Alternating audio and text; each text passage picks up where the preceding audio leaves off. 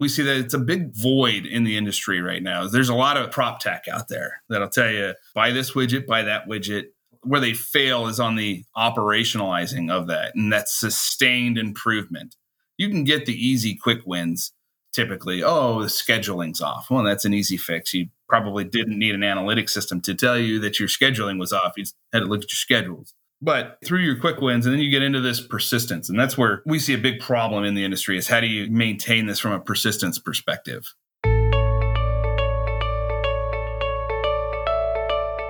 You're listening to the Beyond Buildings podcast, where we talk to innovative leaders on how they create optimal value in a smart world context. We combine strategy and technology talk to absorb reality, embrace uncertainty, and to go from path dependency to path creation.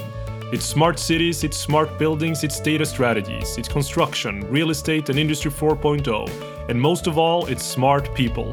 And remember, it's the data that you don't have that will change your life. With your host, the future shaper, the ecosystem architect, Nicolas Waern. This episode is sponsored by Idun PropTech OS. Idun PropTech OS is an operating system for property owners that unlocks all smart building benefits in a future proof way used and supported by Microsoft Azure and Scandinavia's largest property developers. Stay tuned to discover more about them and why companies love this solution. Welcome to the Beyond Buildings podcast, and today we have Jerry Richmond with us. Please, Jeremy, who are you and how did you happen to end up in this industry? Jeremy Richmond. I'm the Director of Business Development for DB Engineering here out of Redmond, Washington. We're a smart building consulting firm that specializes in delivering value uh, from data to end clients. So I got started in this industry, just kind of fell into it. It all happened out of necessity and just wanting to do things better than they were doing being done. I could see that there was a, just a better way to do it. And then that led me from position to position to position to position to where I am today. But it, it's funny because I, I grew up spending my time on a farm working with cows, chickens, pigs, tending the farm as it were as a child. And when I had enough of that after I graduated from high school, I said, you know what? I'm going to go see the world. And so I joined the Navy as a interior communication electrician, which is just somebody that worked on anything electromechanical. If it had a wire to it and it moved, that's what I worked on. And so I did that for like 10 years and number of different places, got a chance to go see the world, been to Italy, France, Croatia, Greece, Crete. When was this? Oh, so this would have been 97 to 06. And so I just got a chance to go out and see everything and work on a lot of different pieces of equipment, cut my teeth on thermodynamics, learning that, understanding hydraulics, but not from a classroom perspective. It was all from a the piece of equipment broke and now go fix it. Whether you knew how to or not. Yeah, yeah, that's awesome. So when I left the service, I got into what I knew how to do. Good part of that was automation and fixing things. So I worked for a controls company for a little while that specialized in the Alerton product line. After about a year of that, decided that was not going to be my life.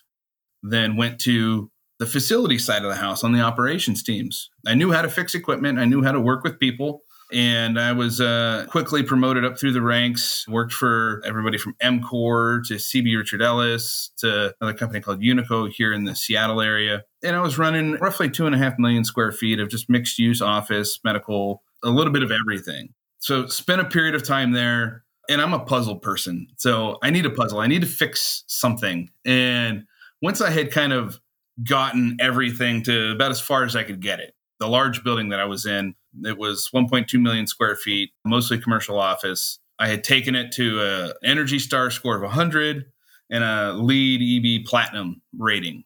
And so I was like, okay, well, running out of challenges. I need to find something else to do. That's when you decided to break everything and start from scratch, right? Kind of, kind of. I broke the mold anyway. That's for certain. Yeah, that's something. So I went to a mechanical company here in Seattle. It's a large mechanical company that had one of the largest service contingents, over 100 technicians servicing 5,000 customers in over 3,000 buildings. I think I can find some challenges in there. So I came over and I was running the energy group at the time. So all of our energy savings performance contracts, energy auditing, things of that nature. Go in, figure out what's wrong, how to make it better. And so this was 2012.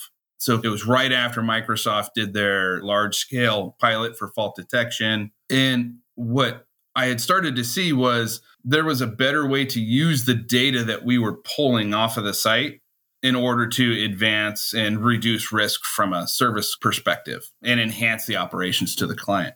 I built up a smart buildings team. What I had stood up there, I took it from infancy to it was running, it was playing, it was doing everything it was going to do. And it was time for me to go do more and came over to where I'm at now with DB Engineering as a director of business development, working with just global clients. And it's fascinating to me to see that some of the clients that we're currently engaged with, eh, they're down the path. They get it, they understand what they need to do. One of the things I always say is a smart building is going to tell you what's wrong with it and where it needs to have attention. But if you don't go and do anything with that, then you just paid me a whole lot of money to tell you where you already knew you had problems. And it doesn't make any sense, right? There's a big focus on our side from the operational component of just dealing with smart buildings. And we see that it's a big void in the industry right now. There's a lot of prop tech out there that'll tell you buy this widget, buy that widget. And where they fail is on the operationalizing of that and that sustained improvement. You can get the easy, quick wins typically, oh, the scheduling's off. Well, that's an easy fix. You probably didn't need an analytic system to tell you that your scheduling was off. You had to look at your schedules. But you get through your quick wins and then you get into this persistence. And that's where we see a big problem in the industry is how do you maintain this from a persistence perspective? Super interesting. But just going back a little bit, sort of, you said that you wanted to focus more on the operations side, or that was the focus, focus on like the creating value for the clients. Was that still sort of from an energy savings perspective or was it more around like maintenance perspective asset maintenance looking at the net operating profit let's say well-being productivity these kind of things? What do you think about the 30 and the 300 aspects not so much the energy side of things? Yeah it's very interesting when we get into those conversations is it's like what's the value of your house worth well it's whatever somebody's going to be willing to pay for it right and so you end up in this realm that there are different things that are important to different clients at different levels of the organization. And so, especially when you have kind of the top down approach, they're always focused on what's my ROI? Why am I going to invest in this? How are we going to do better? And so, when we get into that world, though, we got to start looking at, well, I can tell you everything that's wrong, but if you don't fix it, there's no ROI, none whatsoever. Um, I'm very transparent with our clients when that's the direction the conversations tend to go. And then we start to shift that conversation to say, look, in a few years, this is just going to be the norm. This is just how we're going to do business today. And that's really going to start to focus in on that 30 and that 300. You're creating the base plate for the future. Right. I think that's what you're saying. And then that would allow them to sort of transition into the 30, into the 300, because they got the platform to be able to do this. Right. Exactly. And some of our clients use what we would consider third party applications to do kind of their single pane of glass, their fault detection, their interface to their CMMS. So that's their hub to tie in their different pieces of integration. And then we have other clients that are some rather large Fortune 5, Fortune 10 clients that they wanted to build everything themselves. They didn't want to go out and ask that provider, hey, give me that data. Let me get access to that data. They just want to have it natively. They don't want to ask anybody for it. If you ask me for it, yeah, here's my API, get whatever you need. They don't even want to go to that level, right? It's they want 100% autonomy and control over it. Okay, so you help them with that journey then. So if they mm-hmm. want to do that, you can help them. So you are then what people call it in the US or maybe elsewhere as well, like a master systems integrator. It's a almost a hybrid of that because I see the MSI as they're the ones who are actually connecting to the different data sets, right? I'm not doing that, but I'm telling you how you should connect to it. I'm essentially I'm putting your specification together for you're going to go collect this data at that kind of interval and this is the ontology you're going to call it. These are the parent references that you're going to apply to it. So when we worked with some of our clients and built their ontology, they decided to open source it. And we're a big proponent of that, obviously. We want to be completely transparent there's no black box. There's no anything behind the scenes. And if there's a better way to do it, then let's do that. So, like, we can start to see fault detection is starting to almost go away on that bleeding edge and is being replaced with ML models, which are then going to be replaced with just deep learning, right? And so pretty soon you're going to have a building soaked in deep learning and neural nets, and then you're going to have 3D printers on site. And when that actuator fails and it has starts to have high confidence, okay, that piece of equipment has now failed or is failing. Let's just print a new actuator, put that in. Exactly. And then you get a robot that does it on call anyway, right? So that's awesome. And I think like in all of the podcasts so far, or like the interviews, I've never been down this route that fast. So I love this. I think this is fantastic. Yeah. That is where it's going, right? But again, buildings in general they're not that sophisticated. So even if this would be the route that the buildings are taking uh-huh. a lot of buildings as well as operations i mean teams system integrators etc etc everyone in the real estate space we're not really there yet i would say both from an organizational standpoint as well as a technical standpoint and these kind of things. But i mean uh, where are the drivers in this? Is it you that are telling your customers that this could be done that this should be done or is it the customers and you do this in a dialogue based on having created that platform? How did these conversations come into play? Or is this as you just telling me because you think that this is cool? Or are these conversations that are really happening out there with your global clients today? So absolutely they are conversations that are being had today about okay what's the next thing right? We can already see with google they've come out and, and said okay we're replacing 80% of our fault detection algorithms with machine learning. And here's the code, by the way, for what we're using it. And if you can use it, great, go ahead and have at it.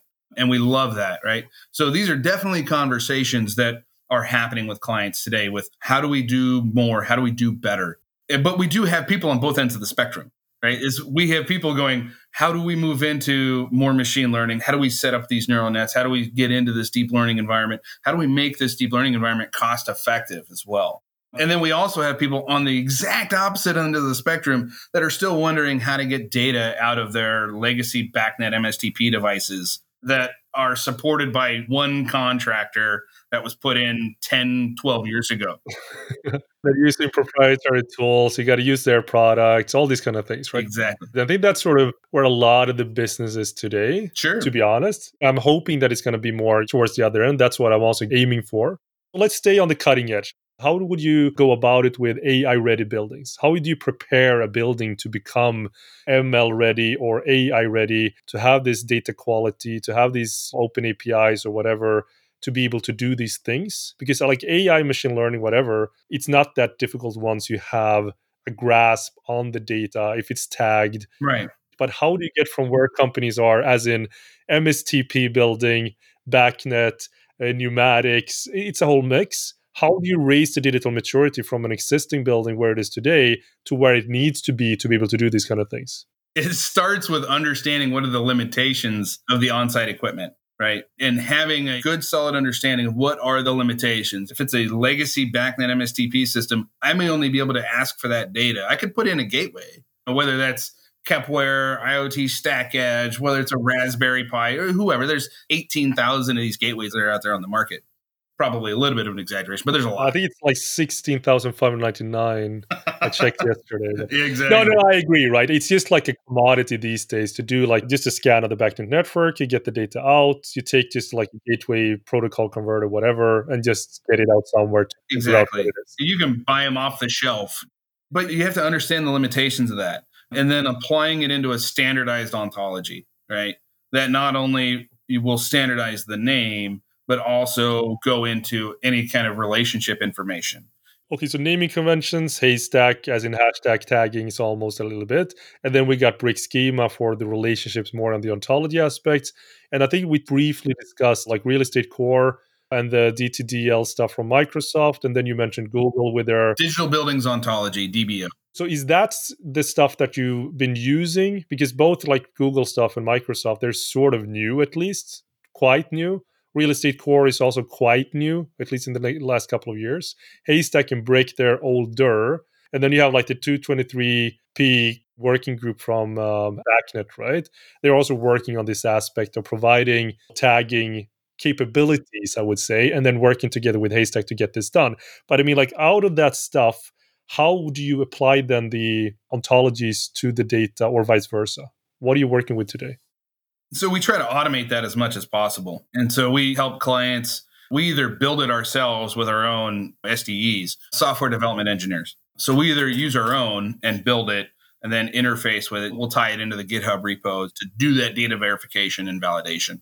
Or we'll work with our clients where they want to have it a little more tailored to themselves. They don't want to just necessarily open source it and here's our GitHub repo for all, right? Kind of a thing. So yeah, yeah, end up kind of doing a little bit of a derivative or a hybrid with that specific client. But then we either do it ourselves for our clients or we work with them and build that automation and validation into that, right? And so the outputs of that then are essentially either hey everything conformed it's ready for onboarding or there's some non-conformance that needs to be adjusted whether that's we need to append the libraries and add new context into the libraries which is something that never really stops and won't stop anytime in the near future.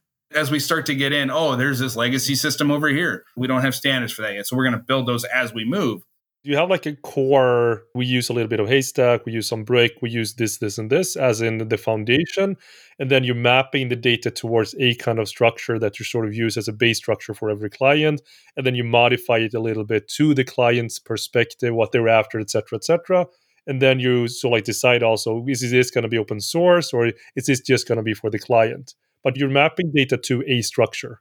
Correct Yes, we're mapping data to a structure and we have starting points, right? Whether it's a derivative, a hybrid derivative or a brick derivative, whether we just use DBO in and of itself or whether we use DTDL or REC by itself or we have a best of both worlds kind of approach that we work with.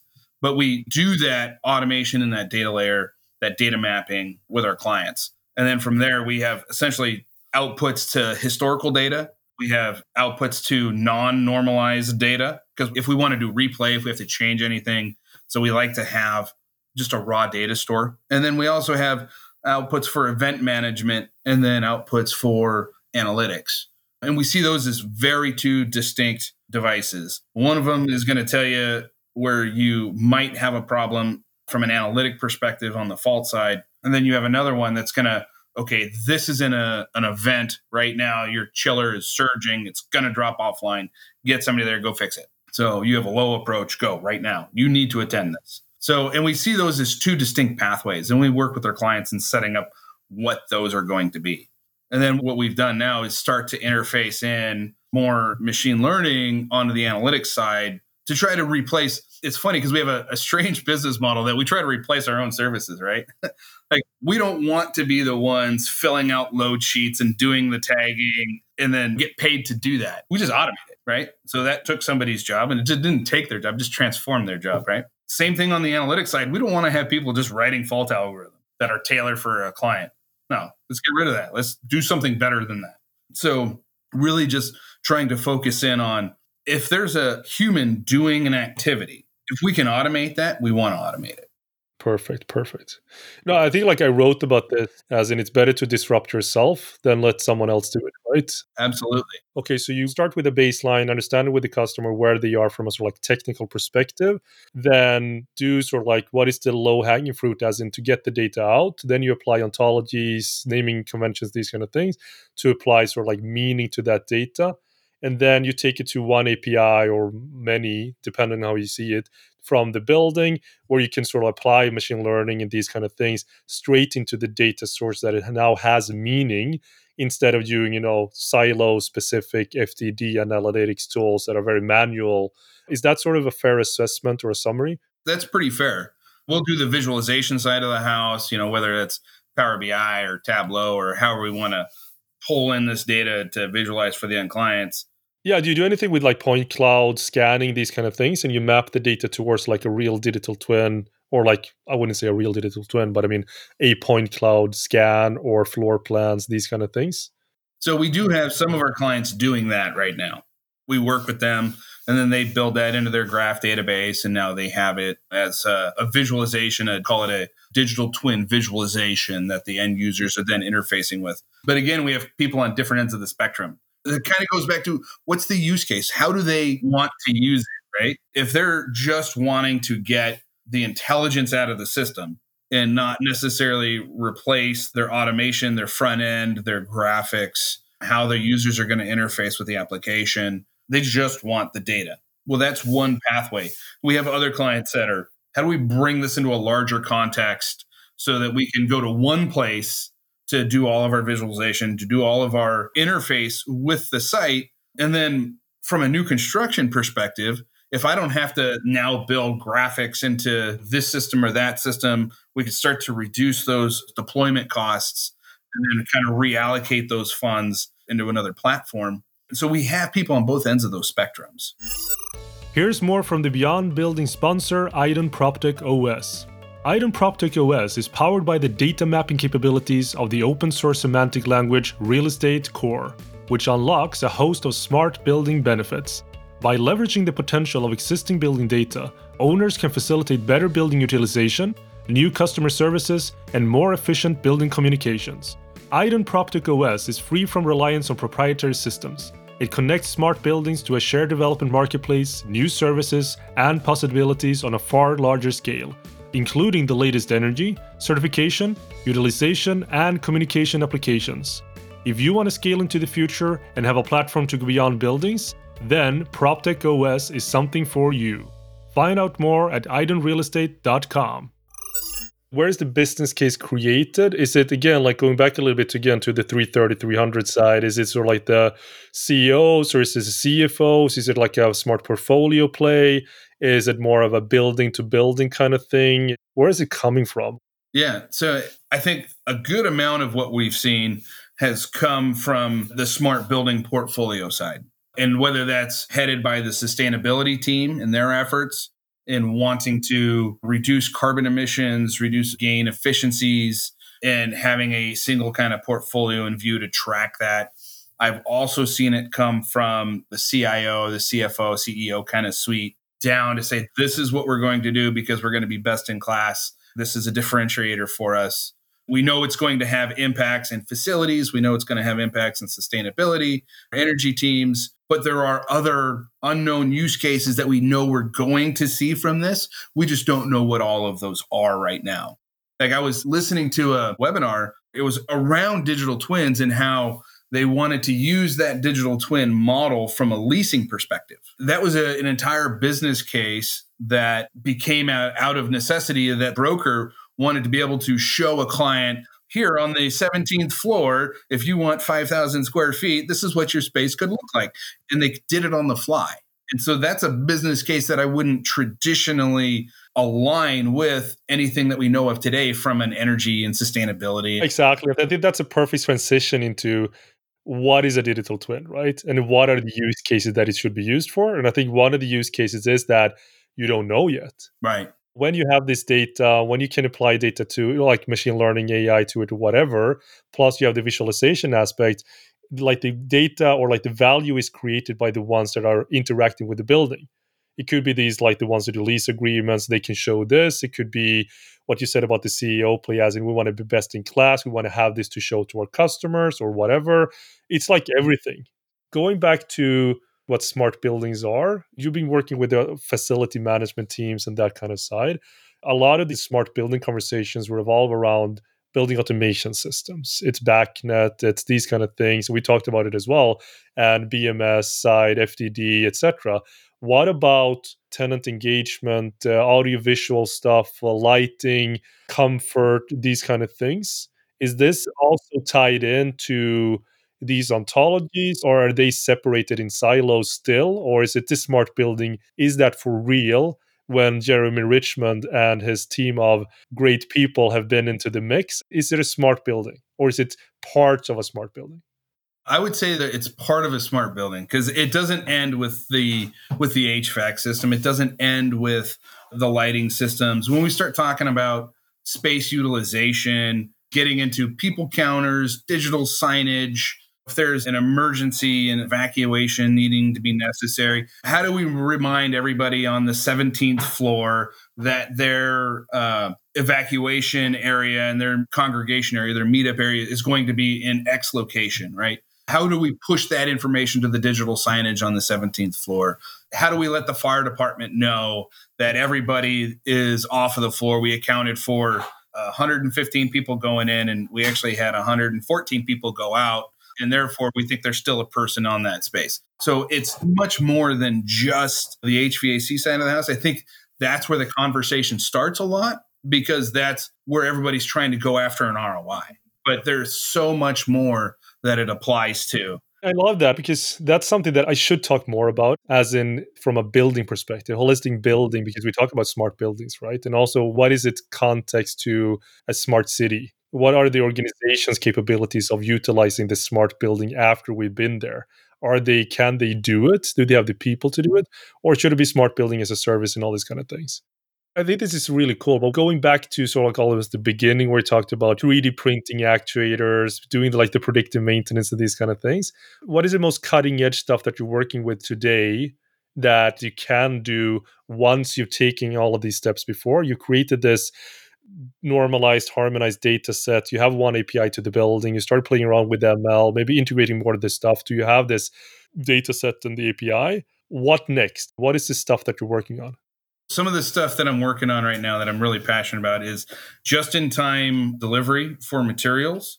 So interfacing with O&Ms, pulling in all of the the maintenance record information, aggregation around different platforms, different sites, being able to provide informed intelligence on a replacement perspective, a capital replacement perspective by aggregating like equipment in different geographic regions assigned by different vendors, getting into service level adherence for our clients. So that's really important to me right now because we feel that's an area where we can transform the marketplace from just a service perspective and how they're going to maintain this infrastructure long term where are there deficiencies? If tom works on something and it takes him two hours and fixes something to completion but bob works on it and it takes him 45 minutes but he's got three return calls now because he didn't spend enough time on it why was that right? How do we enhance our operations staff to give them more context and more ability. That's kind of one big section. And the next area that I focus a lot in right now is how do we move out and start to do more machine learning and not writing fault algorithms. I don't want to write any more fault algorithms ever again if I can afford it. I don't want to charge a client to say, hey, we're going to have to put one of our mechanical engineers out there and understand your building and your processes in order to develop 30 more unique, specific algorithms just for your site. I want to completely move away from that. So we spent a lot of time right there right now as well. Awesome. And I think that's perfect. Okay, so you sort of figured out the smart buildings aspect, at least from a you know BAS, BMS, traditional building automation perspective. Now you want to take that to like the smart portfolio perspective, and also to cater that to operations teams, driving in like maintenance calls, all this kind of data from more like a PLM perspective, from like all the assets in the buildings, and to, to like make better assumptions or make better decisions across the whole portfolio and then automating work as much as possible and then like being able to scale that up in an efficient way to the portfolio. From an automotive perspective you know looking at tesla i think that's sort of how they work right? If you have like a car you have a building for me it's sort of the same. It's an asset that is sort of connected to some extent at least. And then you figure out you have local control which is the same in the cars as in the buildings. You want to drive decisions based on what is happening in both within the car but of course from its context ken sinclair from automatedbuildings.com he always says that making the building aware of what it needs to be aware of right and that is also taking in from its context so i think like that perspective and again like not from a smart building solely perspective but from a fleet of cars or buildings. I think that's where it's moving towards, right? And I think like you are definitely one of the furthest ahead that I've talked to so far. But from a digital twin perspective, what do you see there as in the visualization component? How important is that one? Uh, whether it's the floor plans or BI dashboard in terms of making decisions in a collaborative way. And I'm also sort of want to ask you a little bit about sort of mapping data to a structure how easy is that when you're adding data to that structure you're modifying it all the time does it become unwieldy or is it easy just those two perspectives what you sort of like see from a digital twin future perspective We'll start with the visualization question. Yeah. BI dashboards, things of that nature, they've been around for many years. They're not going anywhere. They're just being incorporated into these other visualization platforms. So, from a BI perspective, they were here before, they're going to be here tomorrow. It's a nice, easy on the eyes way to look at. If I build you a BI dashboard, yeah, I shouldn't have to explain to you what's on it. There's a generic play there that sometimes comes into play. You know, we have a BI dashboard for everyone. And then when it's a BI dashboard for everyone, it's for no one. Exactly what you just said, right? So I love that perspective. Thanks so much. Okay, so the other thing then is mapping data to a standard or like taking in data from a different context that the buildings are in to be able to understand this. Because when you want to work with ML or AI models, it's all about the context. Because if you do it in a very finite way, yeah, you can optimize the hell out of something, but you have no idea what affects it. So that is the biggest challenge, I guess, with advanced analytics in general, that you don't have access to the context in a good way, right? Absolutely. And that's why one of the reasons why I love when Google open sourced DBO, they really gave everybody in the world an opportunity to say, hey, this is what we're using. When they did that, they didn't stop working on it, right? It's constantly every day. I've subscribed to the GitHub repo and I think I get 10, 12 updates per day. And if I want to make a recommendation, I can, right? Directly to them. So, I mean, it's constantly being updated. So, Microsoft has now released the DTDL, the digital twins definition language. And then, of course, uh, Real Estate Core is out there as well, that, that are all open source technologies now that give you a foundational standpoint to really start aggregating things in an ontology perspective. And again, so now we're not relying on vendor X, Y, and Z to do this behind the scenes in an area that's a black box that, yeah, oh, you want to know those? Don't worry, we got the relationships. We know what they are. we got the Modbus tag list, as they say here in Sweden, right? We got this specs. Uh, we're sitting on it. Don't worry about it. Just call whoever. He's going to fix it, right? Right. And so now it's just open. It's out there, but it doesn't stop there, right? It's not release it, here's a standard that you can follow that incorporates some haystack and some brick and it allows you to really start to look at more and do bigger and better things as we start to get all of this relationship and this contextual information around the assets that are going to be loaded. As far as the automation of that and the interface, I mean, that's just simple matter of programming, right? It's a SMOP. All you have to do is write some code or have somebody write some code that pulls in that information. And then to do that validation, and then you just have to understand how you want to apply it from there. What do you do with what's in nonconformance and what do you do with what's conformed? Interesting. Let's say then you work with this for a client that doesn't necessarily want to open source so like the end product, but they're using then open source technologies or ontologies, I would say.